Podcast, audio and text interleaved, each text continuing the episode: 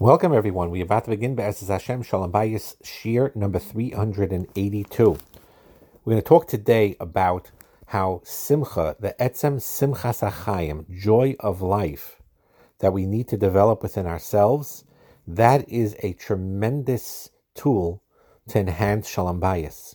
When a husband and wife, a man or woman individually have that inner Simchas Hachayim, they will have more beautiful, warm shalom bayis.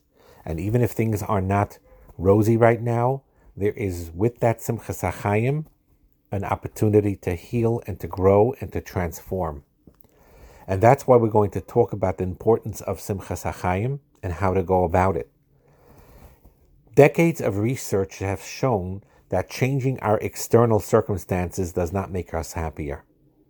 Now, we can't downplay it. So, for example, for all of you, anyone who says money is nothing, it's a lie. Money is something, money has value. We need money to pay bills, we need money to do mitzvahs. And to downplay the fact that, you know, if someone has no money and are financially very, very tight, that it's not a big stressor is lying. There's no question that for certain basic aspects, you need money to function to take away that, you know, that that that burden, that financial burden that comes with being in poverty. But at the same time, when you hit a certain level of that you're able to take care of more or less your basic needs, and even if you can't afford to go to Eretz or Florida, or you can't afford a big house but a rather a small house, but you have enough, then one needs to know, and it's hard, it's counterintuitive because we always believe the other one is happier because they have more, or that will be happier because we have more. That changing our external circumstance will not make us happier. Or another way, as one author put it, it's not rearranging things on the outside of life that's going to make a permanent impact. It's rearranging things on the inside. And the good part is, is we could learn through all the Chazals and the Sfarim Hakdoshim and of course from sources that base themselves on Chazals or Torah-based thoughts, that we can restructure our internal landscape by repeating practices that will help us and deepen our Simchas HaChaim in life. And one also big reason why happiness is so elusive and we lack the Simchas HaChaim is because we have a negativity bias which means it's our human tendency to focus more on the negative than on the positive. And that is what it is. One psychologist said it this way the brain is like Velcro for bad experiences and Teflon for good ones. It's well documented. When someone has painful or traumatic experiences that so deeply in our memories that they overwhelm our entire lives, while positive experiences sort of slip away. Now, there's a reason behind it, is that because the brain is meant to protect us so it protects us from harm. So we experience this anxiety or these warning signs and these red stop signs. Be careful, be careful, be careful, because it, it protects us from getting hurt. But we don't know how to practice, how to realize that we need to put the brakes on that and we need to know when yes and when no.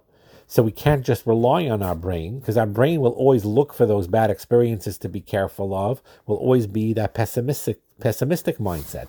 And we need to override that idea of being intentional, focusing on joy, focusing on on gratitude, focusing on any given positive emotion, and then paying attention to it to turn it into actual thoughts of happiness, clearing those neuro pathways in the brain, like we discussed two shiurim ago on neuroplasticity, and to in, inculcate in us a habit of kindness and curiosity that will help us grow as a human being and as a husband and as a wife. So there's a few eights to do that. One of them, and I know I need help with this very often because I don't naturally smile often because I'm distracted or whatever the reason is, but smiling, practice in the mirror to smile, uh, uh, even if it's a slight but real smile on the lips, that is a very, very um, powerful thing that science has been confirmed this that a smile intends to send biochemical messages to our nervous system that relax our flight fight response or our, our, our, our freeze response. And that is so true. So, in other words, we need to understand. We listen to the Chazal when Shammai said in Pirkei Avos, "Have a mekabel es kol adam b'sever panim yafais," because that is what we're supposed to do. Torah says it, Shammai says it in Pirkei Avos, so we do it. Be makabel people with a pleasant, smiling face.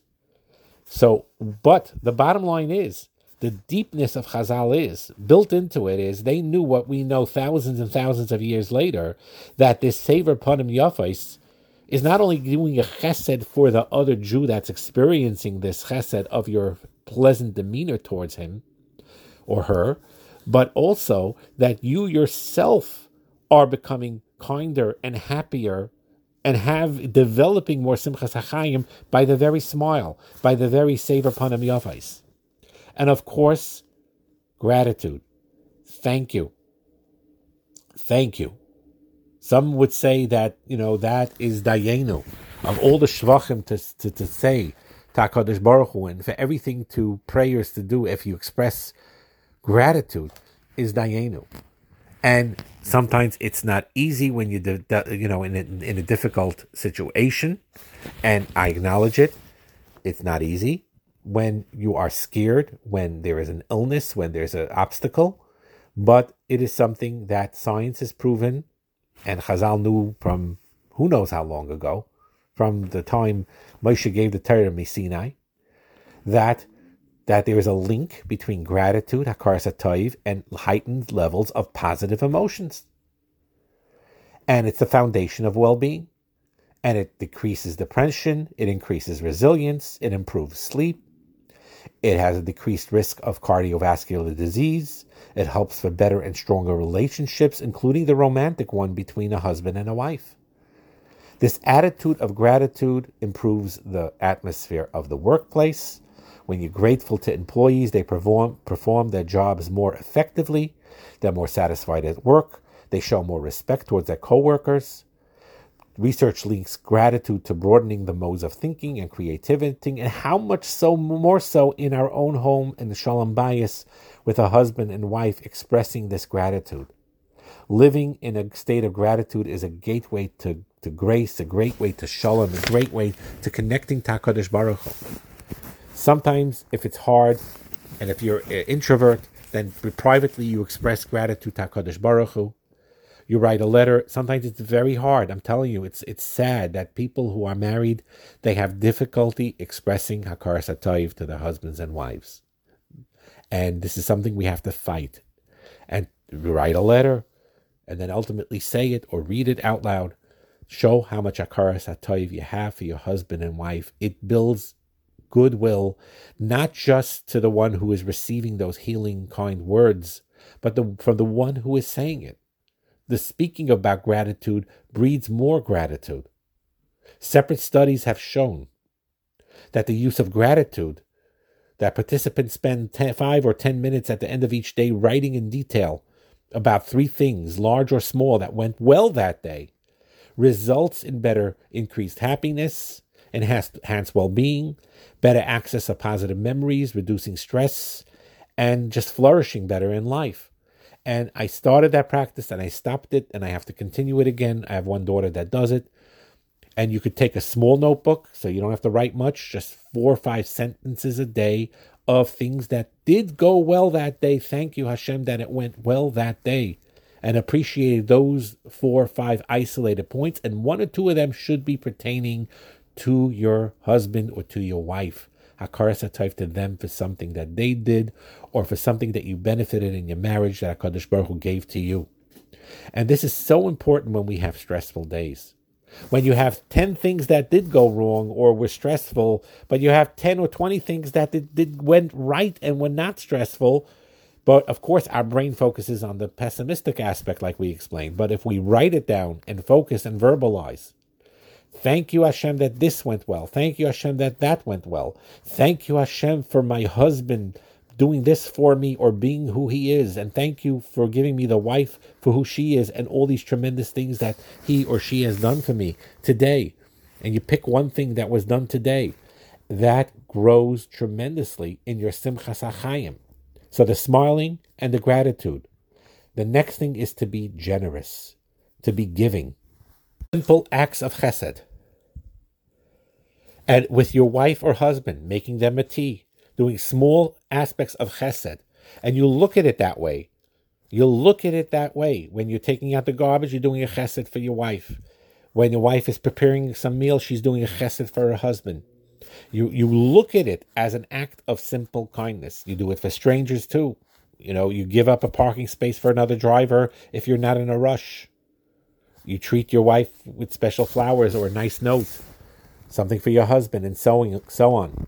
So that cultivating a generosity of an act of kindness towards one another will enhance greatly shalom bayis. The seeing the good in others and seeing the good in your husband or your or your wife. You know, that is a real key because basically is is when you walk into a room and, and, and someone dislikes you, basically is saying that I know all your flaws and mistakes and vulnerabilities and I see the worst in you. How much could the opposite approach happen when you see the good in you, where you see the positive in you that could actually build you up and we can learn to see the good in others and ultimately the good in ourselves, like we said in the last year. That's a healthy self compassion when you see the good in yourselves. In Shalom Bayis, just as much as we stress that I need you as a wife to see the good in your husband, I need you to see as a wife the good in yourself. Same thing with the husband. As much as I tell, say, see the good in your wife, I need you to see the good in yourself as a husband. Empathetic joy is another one.